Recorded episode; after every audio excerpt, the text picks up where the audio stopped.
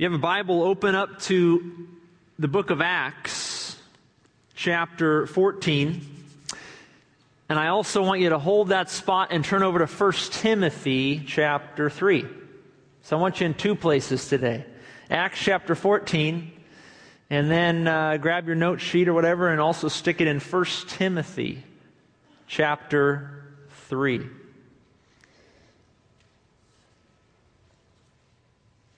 Acts 14, 1 Timothy 3. Before we get to the word, uh, I wanted to just bring a, a brief update. Uh, it was mentioned in prayer. Uh, Colleen Varela is still hospitalized. Uh, many of you heard about that maybe on uh, Facebook or, or uh, I'm not sure that an email was sent out quite yet. it was to the prayer team. If you're on the prayer chain, you would have gotten an email. Colleen Varela had bronchial bleeding again uh, something that she's dealt with now for a couple years at least.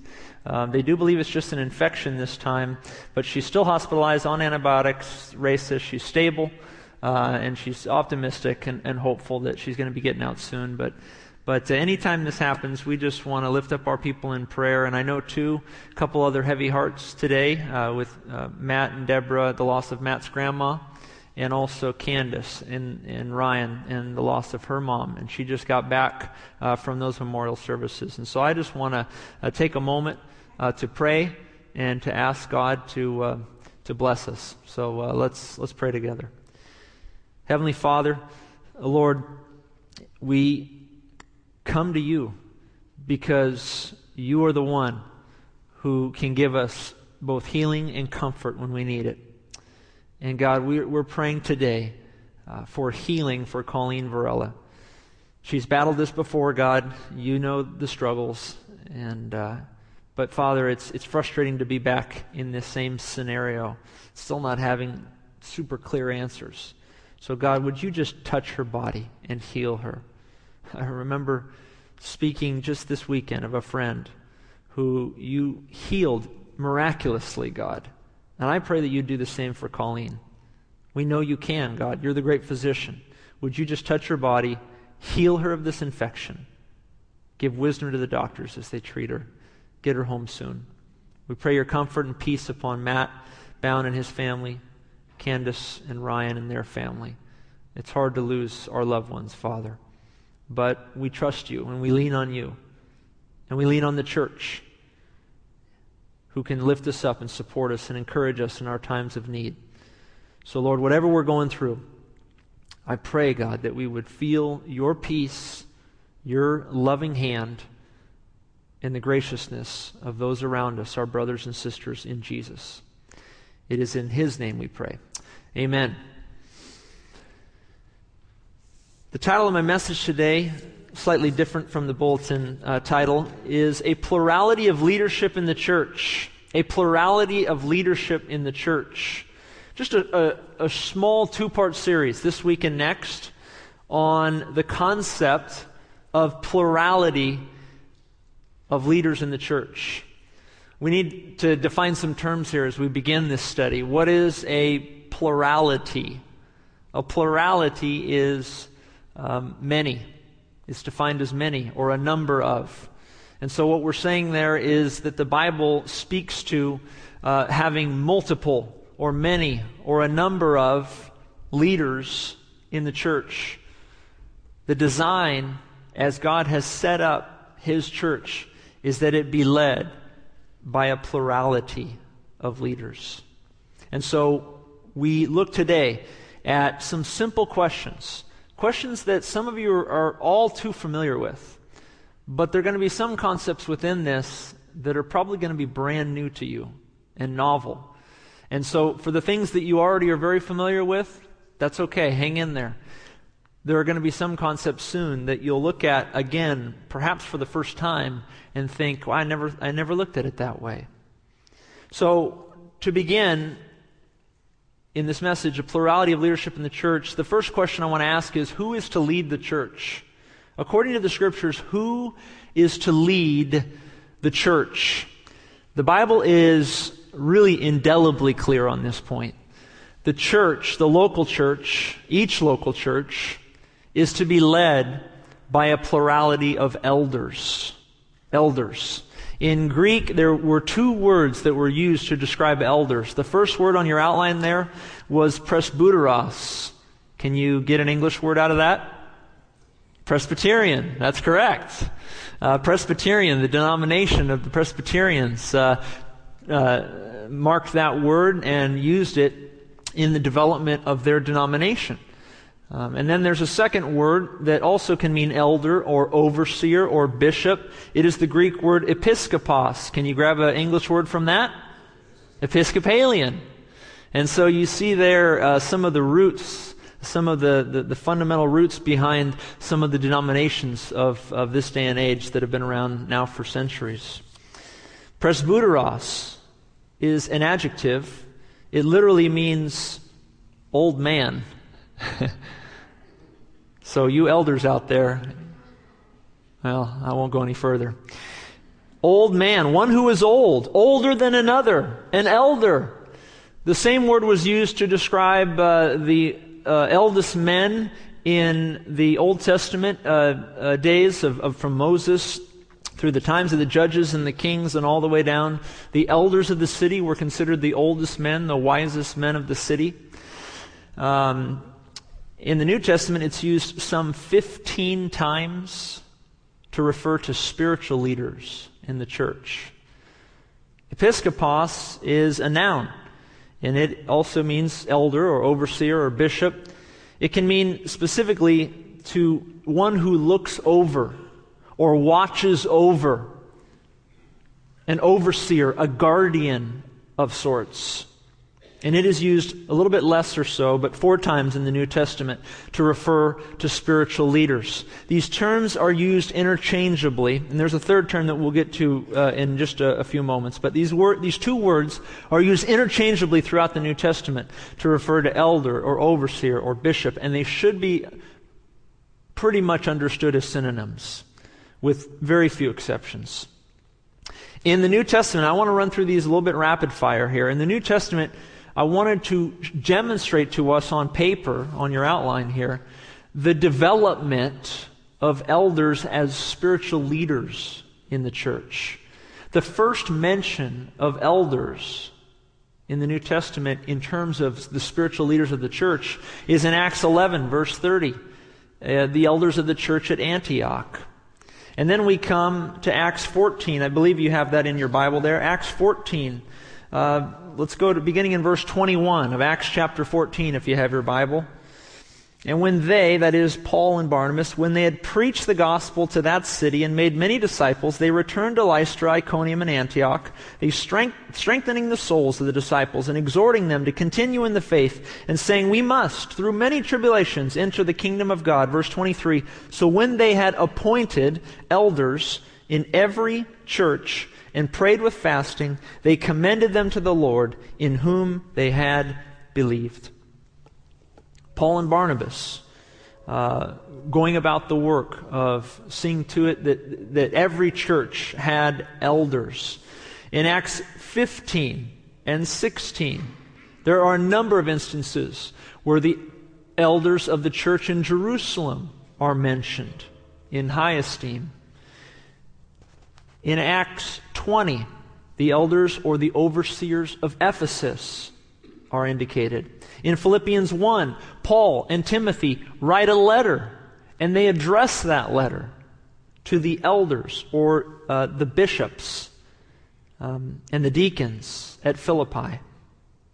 1 Timothy 5, Paul speaks of elders at the church of Ephesus. Titus 1, Paul tells Titus, appoint elders in every city or in every church, that is to say.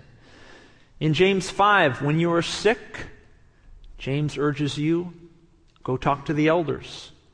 When you are very ill, call for the elders of the church. You know, you think of hospital visits. I went to uh, see Colleen the other day. Um, some people think of a, of a visit of a pastor or an elder of a church as just kind of just something that is culturally appropriate. No, it's biblically appropriate. James 5 says, hey, when you're, when you're seriously ill, call for the elders, call for the leaders of the church to come to pray for you. 1 Peter 5, Peter's, uh, Peter has a charge or an admonition to the elders, the overseers, and, in, and later on in, in that same chapter, he urges the younger to submit themselves to the elders. I want you to notice in every single one of these instances, every single one, the term elder is in the plural.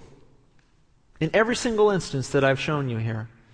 In fact, the, the only exceptions in the New Testament where elder is singled out in, in, in, singular form is when they're talking about the criteria of becoming an elder, or when a single elder, like John, the Apostle John, is addressing himself in, in uh, 2 John and 3 John in your Bibles, toward the end of your Bibles.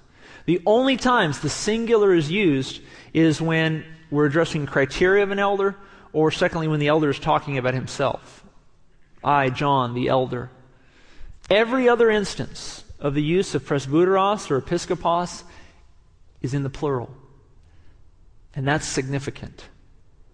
What it tells us, according to George Knight, is this quote, every church on your outline, every church in which leadership is referred to in Asia Minor under Paul and his associates or under Peter's ministry has a plurality of leadership. Every church in the New Testament. Every single one. That's significant. And that's something that should guide our understanding about leadership in the church. Another question How were elders selected? Well, we just read Acts 14 23. It, we'll read it again. It says, So when they, that is Paul and Barnabas, had appointed elders in every church and prayed with fasting, they commended them to the Lord in whom they had believed. Later on in Titus 1, we also uh, reference that um, in the section above there where Paul urged Titus. He was writing a letter to Titus, and he told him specifically appoint elders in every city, which is to say, in every church. The New Testament doesn't have a directive. In other words, Paul or Peter or John or Jesus, for that matter, they don't say, this is how you select elders, you do it this way. But there's narrative examples like these ones, these two. Narrative examples, story examples, in which it is indicated how the elders were chosen. You, you could make a case that Paul is uh, commanding Titus, but Titus specifically.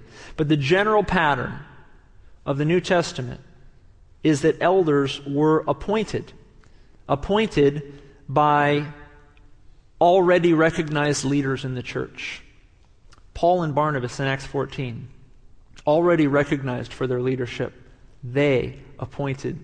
Titus, in Titus 1 6, he says, You already have, 1 5, you already have a recognized leadership role. I want you to then go out and appoint further elders. It's a narratival example, and it's one that, that we would probably do well to follow. Here at Coast, um, the elders do appoint other elders. But then we also have the church ratify that decision. So we, the elders among us, when we gather and we consider new, new elders in the church, we'll nominate or appoint a man, so to speak, to come and to participate uh, in the duties and, and the meetings and the responsibilities of an elder. But then we will also urge the church to rally behind that decision and to, vo- to have a vote of confirmation on that man as we lay hands on him for ministry. What about the qualifications uh, for an elder? Now, this is not something I'm going to spend a lot of time on. I've given you the, the two main verses, and this is something that most of you are very familiar with 1 Timothy 3 and Titus, uh, also in, in, uh, in Titus chapter 1. Those are the two primary passages in the New Testament that speak of the criteria of an elder. I'm not going to go and read them in their entirety. Suffice to say this on your outline toward the bottom. Every criterion of an elder pertains to matters of, write this down, character. Every criterion of an elder pertains to matters of character, except one the ability to teach. And so it seems that God is primarily concerned that these men live the gospel. Every criterion of an elder pertains to matters of character except one, the ability to teach. It seems that God is primarily concerned that these men live the gospel as opposed to be uh, exceedingly skilled in teaching. Timothy, Paul to Timothy mentions that the elders are to be able to teach. Paul to Titus says that the elders are to have the ability to exhort and convict and, and bring about discipleship in the church. But of all the qualities, as you read those two scriptures, 1 Timothy 3 and Titus 1, of all the qualities, of all the characteristics of what it takes to be an elder in the church of God, every single one of them listed are character qualities. God is so much more concerned about who you are than about your winsome abilities.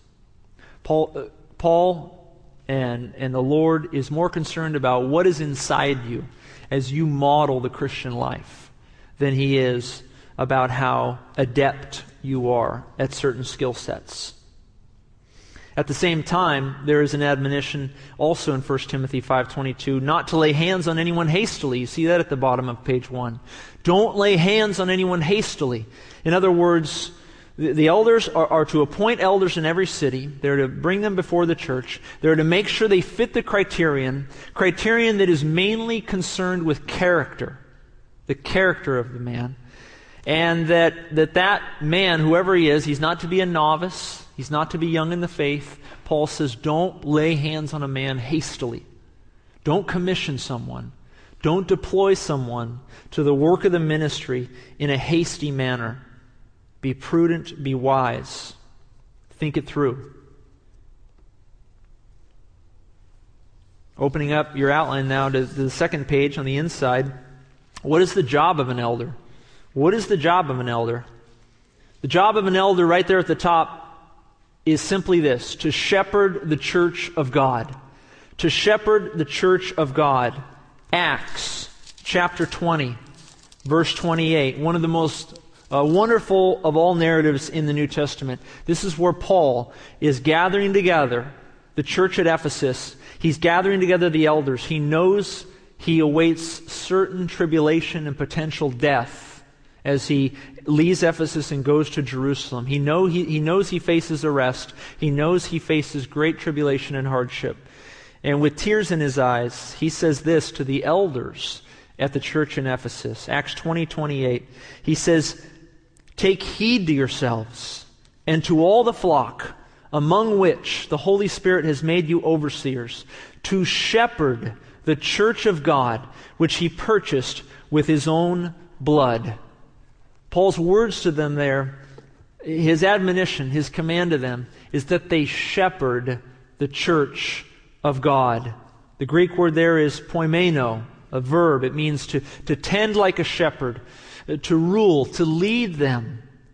Lead the church of God, among which the Holy Spirit has made you overseers. And then Peter, a little bit later on in the New Testament, Peter says some of the exact same words. It's fascinating how much the Holy Spirit inspired these men to use similar terminology as they spoke to the churches. 1 Peter 5, verses 1 to 3, Peter writes, The elders who are among you, I exhort. I, who am a fellow elder and a witness of the sufferings of Christ, and a partaker of the glory that will be revealed, shepherd the flock of God which is among you serving as overseers, not by compulsion, but willingly, not for dishonest gain, but eagerly, not as being lords over those entrusted to you, but being examples to the flock. Shepherd the flock, Paul writes, Acts 20, 28. Shepherd the flock, Peter writes, 1 Peter 5, verse 2.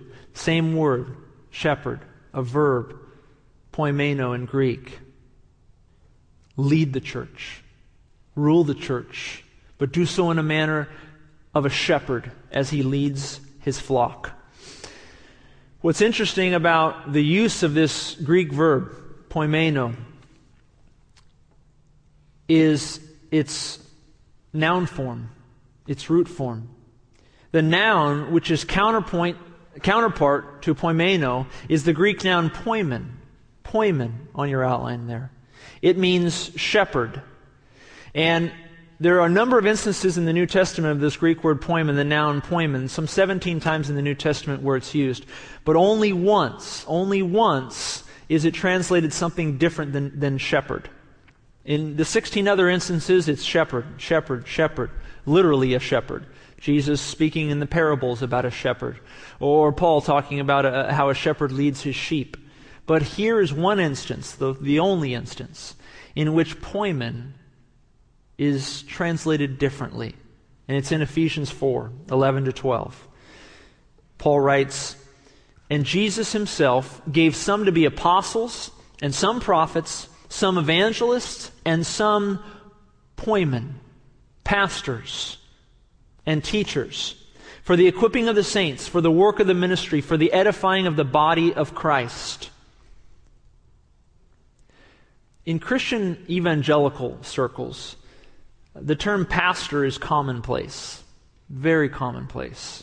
Here, we're in uh, 21st century Western uh, America, and uh, we, the term pastor is something that we're so familiar with. Even go out on the streets and ask somebody, What's a pastor? They'd be able to tell you what a pastor is. Everyone knows what a pastor is. Every church has a pastor, and it's generally understood that generally understood that the pastor is the leader of the church. But what's fascinating about this phenomenon, what's fascinating about the verb poimeno, shepherd the flock, and the noun poimen, pastors, What's fascinating about it is that they are juxtaposed in a way that we probably haven't realized before. On your outline, where it says pastor versus elder, write this down. Ephesians 4:11 is the only place, the only place in the New Testament where the Greek word poimen or shepherd is translated pastor. Okay? We've already covered that. Ephesians 4:11 is the only place in the New Testament where the Greek word poimen or shepherd is translated pastor. Here's where it gets interesting.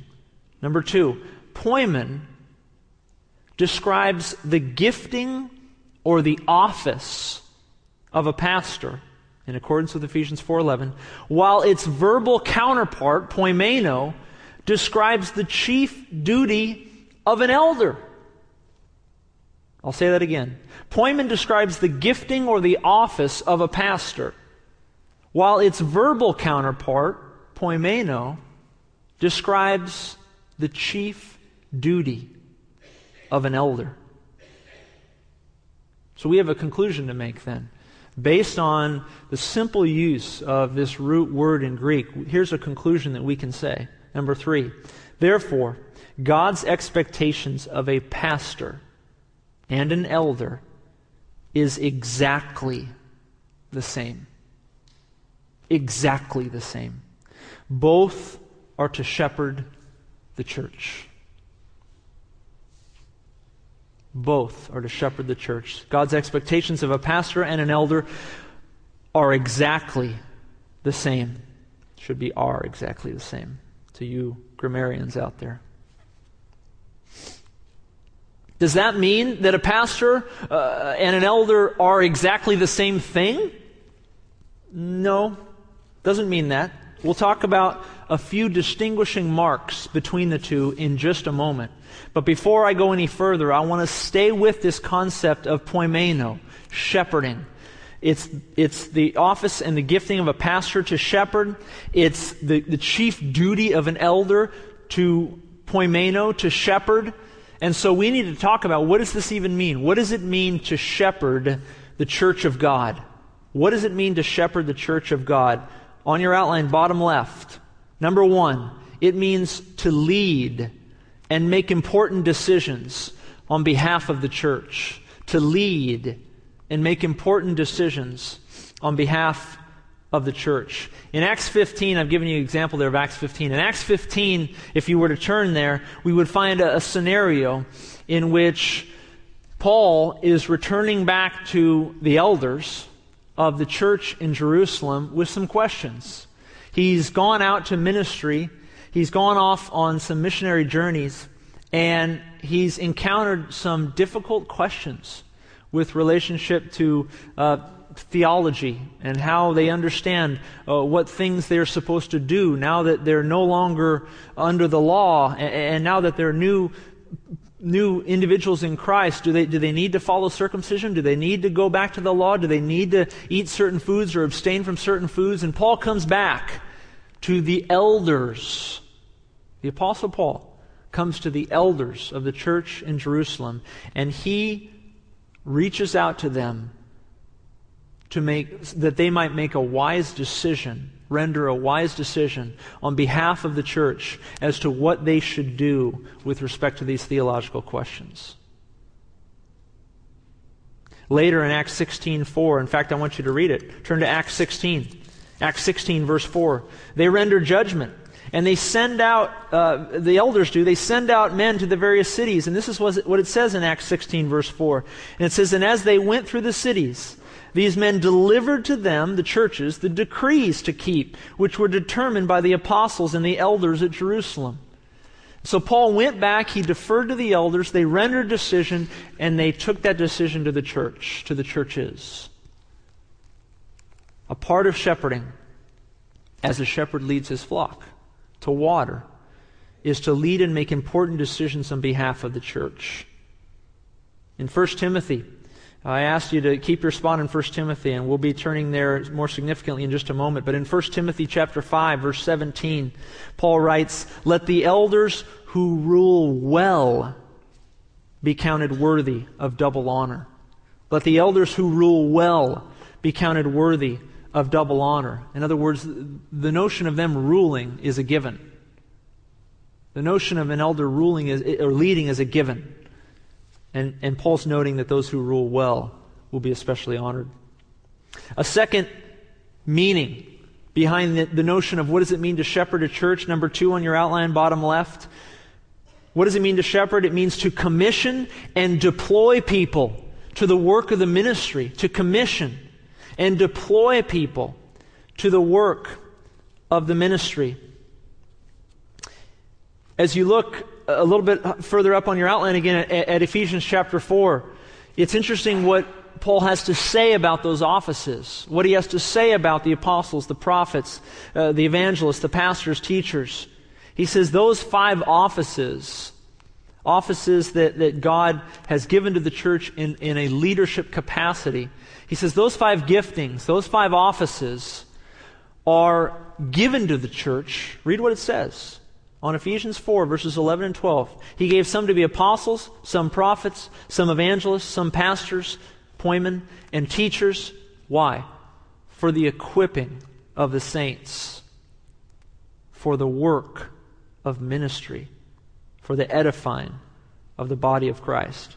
Paul says those five offices, those five gifts in the church were given that the people, the flock, might be equipped, trained, discipled, prepared.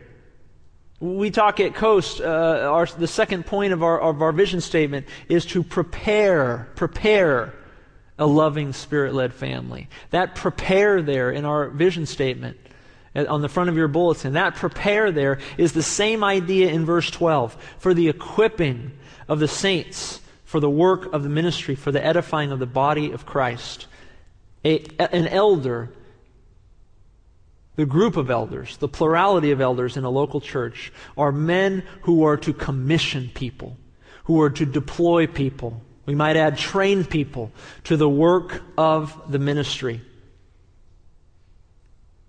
A third reason, a third uh, meaning behind the notion of shepherding the church is that these men are to pray and teach the word and sound doctrine. The elders are to pray and teach the word and sound doctrine. In Acts chapter 6, verse 4, uh, the apostles are, are, are dealing with a situation where they're, they're having a number of physical problems in the church. There were many widows, there were many orphans, there were many people who had physical needs.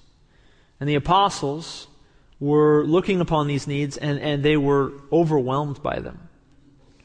They were trying to be men of, of, of uh, who focused on the spiritual matters of the church, and yet there were so many physical needs that it was drawing them, drawing their attention away from some of their more primary duties. And so, what did they do? They appointed deacons to both men and women. They appointed deacons. In that case, excuse me, they appointed seven men. Later on in the New Testament, uh, deaconesses were also appointed. Both men and women were appointed to care for the physical needs of the church.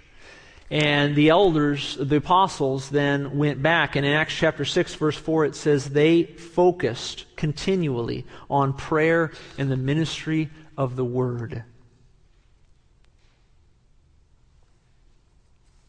An elder's role as a shepherd is to pray and to teach the word and sound doctrine.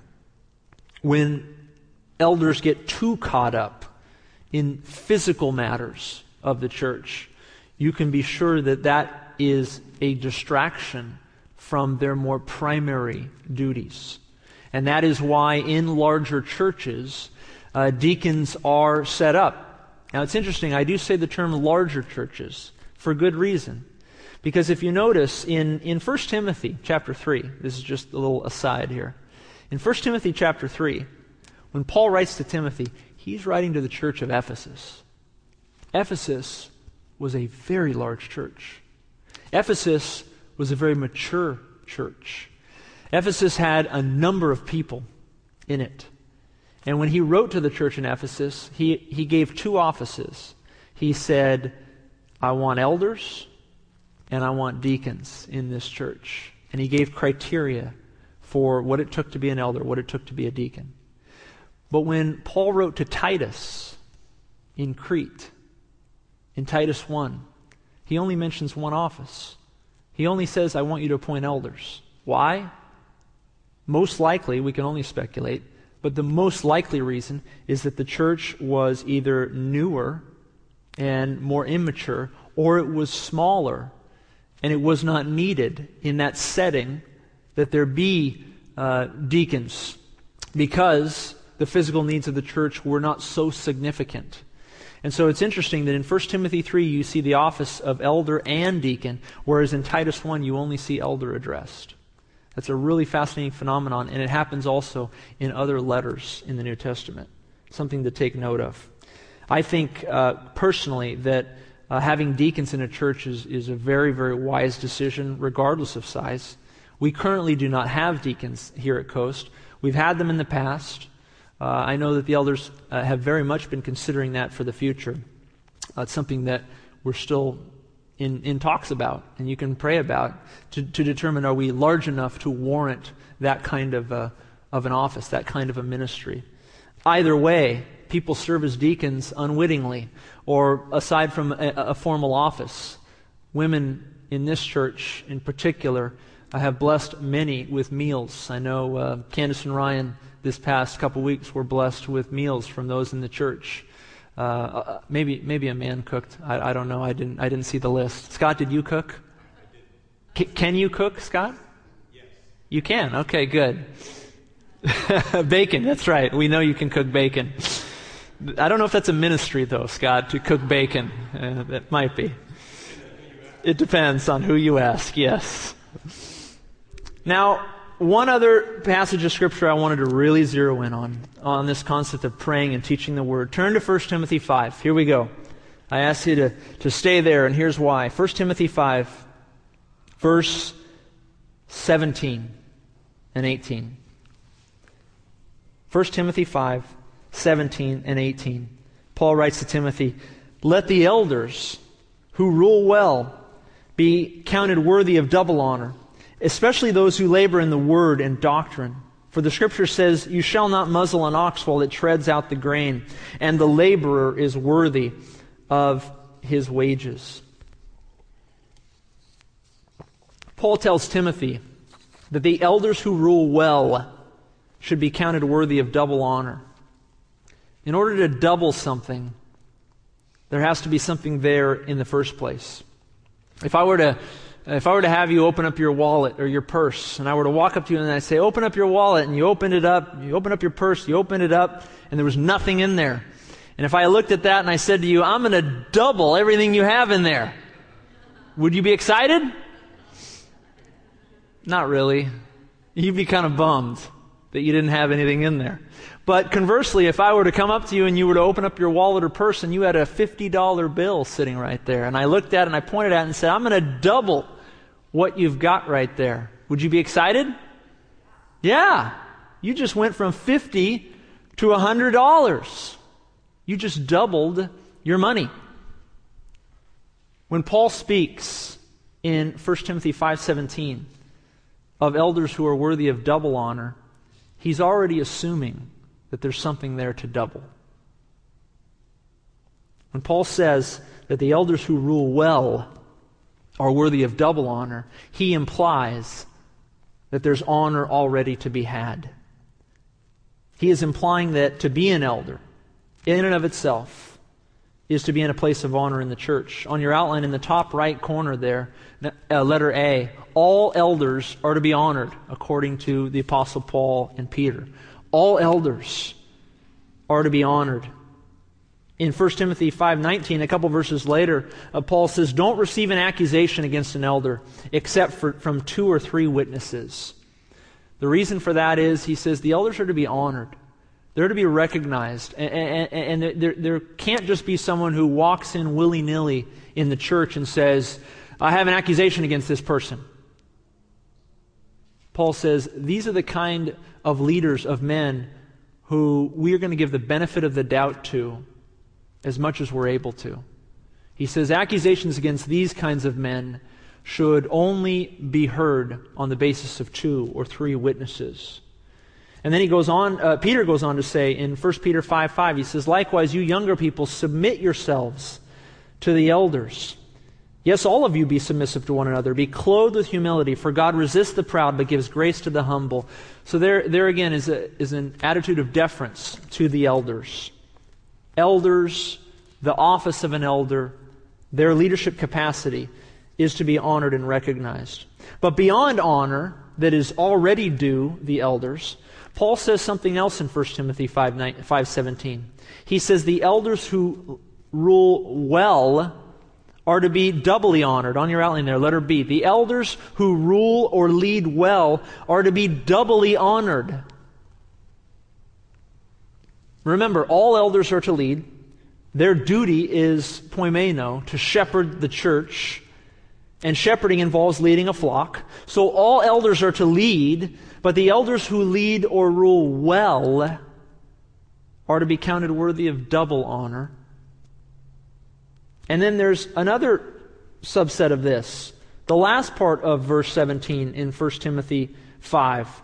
He says, Not only uh, uh, should we doubly honor the elders who rule well, but especially those who labor in the word and doctrine.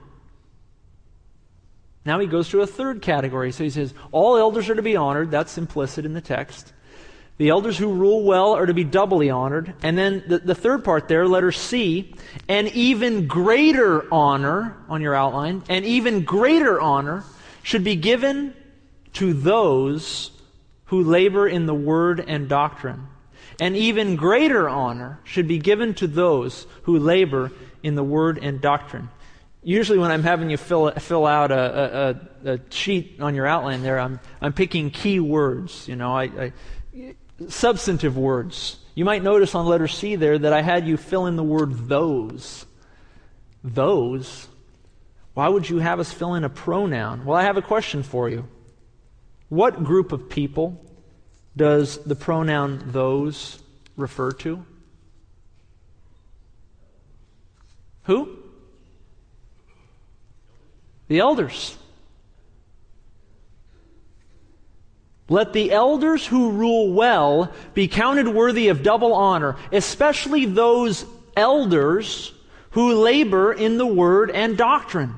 It refers to elders. Who shepherds the church? Elders. Who leads the church? Elders. Who preaches and teaches the word and doctrine? The pastor? No. The elders.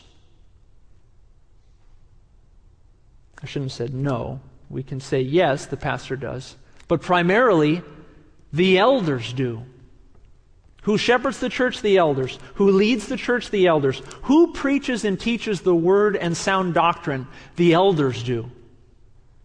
Now 1 Timothy 5:17, the, the latter part of it suggests that there will arise certain elders who will be especially adept and who will devote special labor to the ministry of the word. But make no mistake, whether we're talking about leading or shepherding or teaching the church, all of those duties, and not merely the du- they are not merely the duties of one man, of one pastor, but of a plurality of men, of many elders. And 1 Timothy 5:17 also very much implies that the primary preachers and teachers in a church should also be appointed as elders in the church.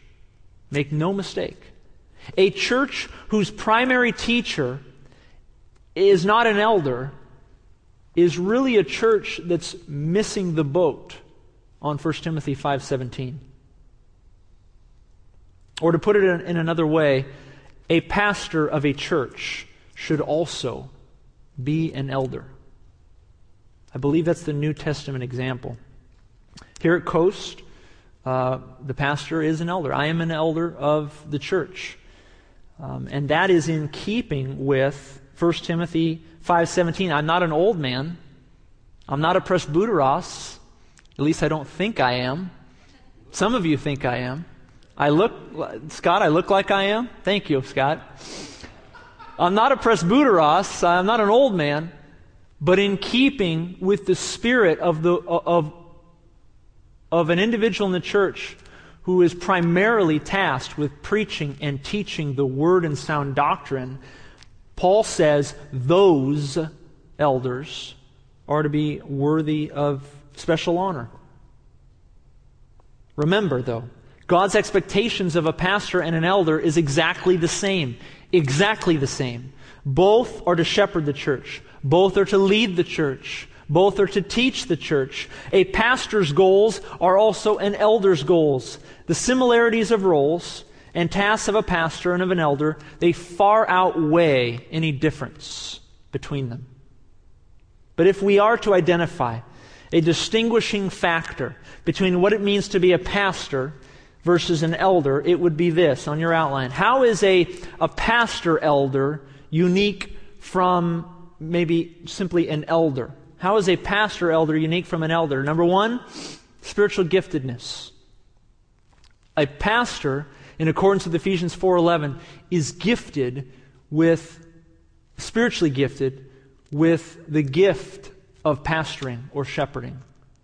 And in, some understandings of that text, the terms pastor teacher are to be considered a hybrid. Some understand that gift as one and the same apostles, prophets, evangelists, pastor teacher. Others separate the two. I myself don't have a very strong opinion on that matter. I think you can read it either way in the Greek.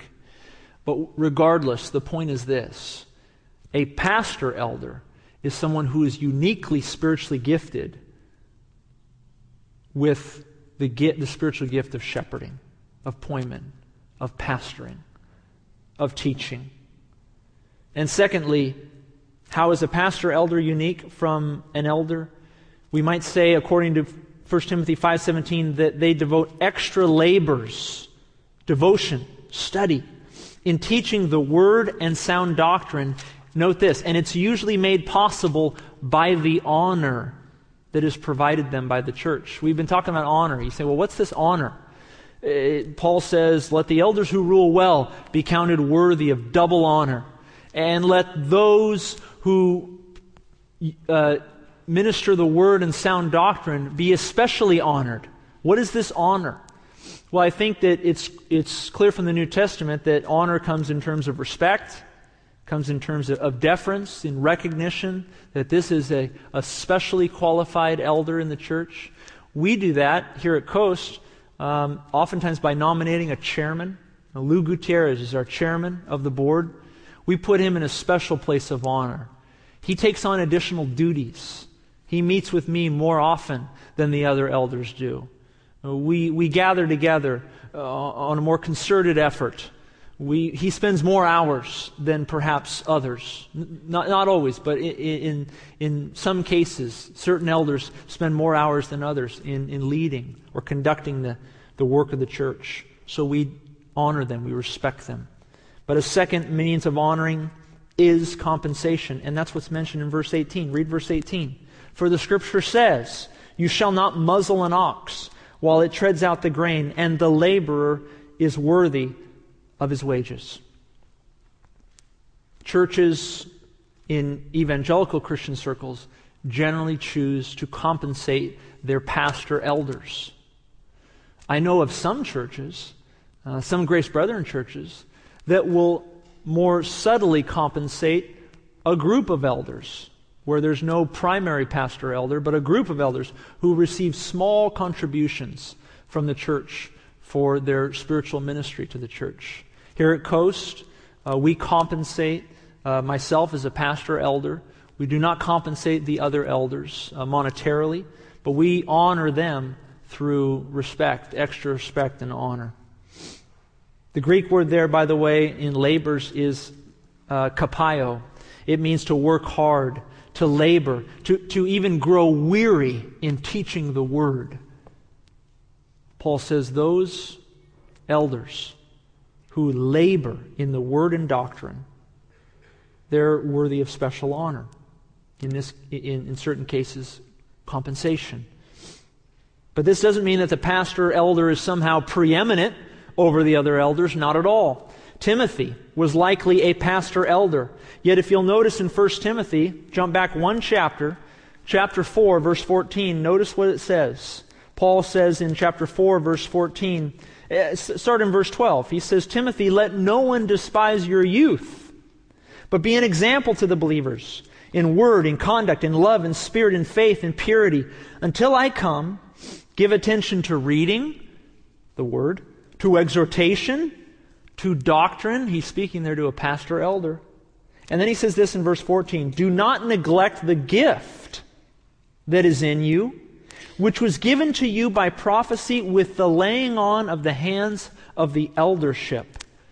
In other words, Paul says, You go back to the very ones in your church who commissioned you, who laid hands on you, who put their seal of approval on you and commissioned you and deployed you to the work of the ministry. Paul was telling Timothy, a pastor elder, to go back to the elders and show deference to them. Come under them. Be right alongside them, not over them, and not necessarily beneath them, but walk hand in hand with the elders who commissioned and deployed you. We're going to have a little hard stop here in this two part series. Next week, I want to ask the question why a plurality? We didn't answer that yet. We said why biblically. We showed precedents for plurality. But next week, I want to briefly examine the question why is it good that there be a plurality of elders? And why is it good that there be a plurality of pastor elders? So these and more questions we'll look at again uh, next week. But for now, know this the elders of the church are the men to whom God has told us, all of us, to respect and to honor.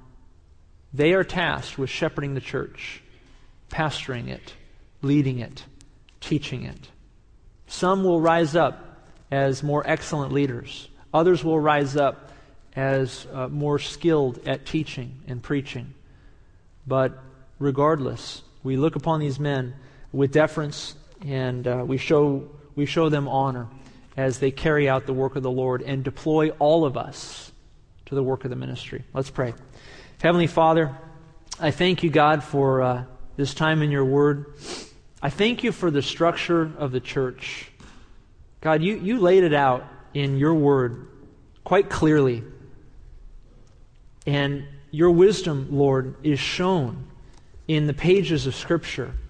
As Paul and Peter and John and Timothy and Titus went about strengthening the churches that were around them, that they were not led by one magnetic, charismatic figure upon whom the whole church rested and idolized, but rather, God, that you structured it in such a way that the church would be led by a plurality of leaders, plurality of elders, those with different skills, but who were all focused on pastoring, leading, and teaching the church in the word and sound doctrine.